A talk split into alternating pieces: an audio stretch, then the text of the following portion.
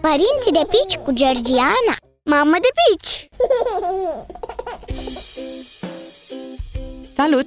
Astăzi vorbim despre cum călătorești cu bebelușul.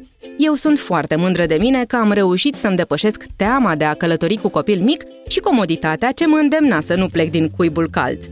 Mi-am făcut curaj și am plecat într-un weekend la mare, când cea mică avea doar trei luni. Ieșirea a fost foarte frumoasă, copilul s-a comportat minunat, dar eu nu m-am putut bucura de moment decât la întoarcerea acasă. La următoarele călătorii deja mă relaxasem, iar în concediul din vară, când fetița încă nu avea un an împlinit, am făcut turul țării, mergând aproximativ 2000 de kilometri în două săptămâni.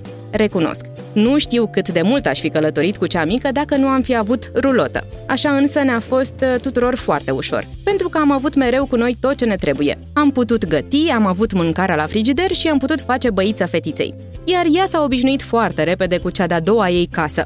Dacă e ceva ce nu-mi place la călătoriile cu un bebeluș, sunt împachetarea și căratul bagajelor. Cel puțin la început împachetam jumătate de casă pentru două zile.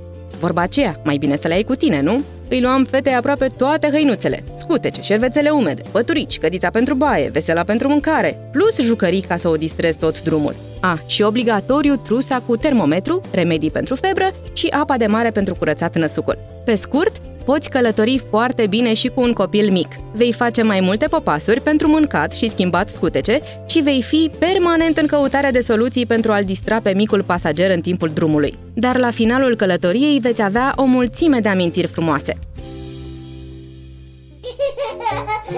Părinții de pici cu Georgiana Mamă de pici!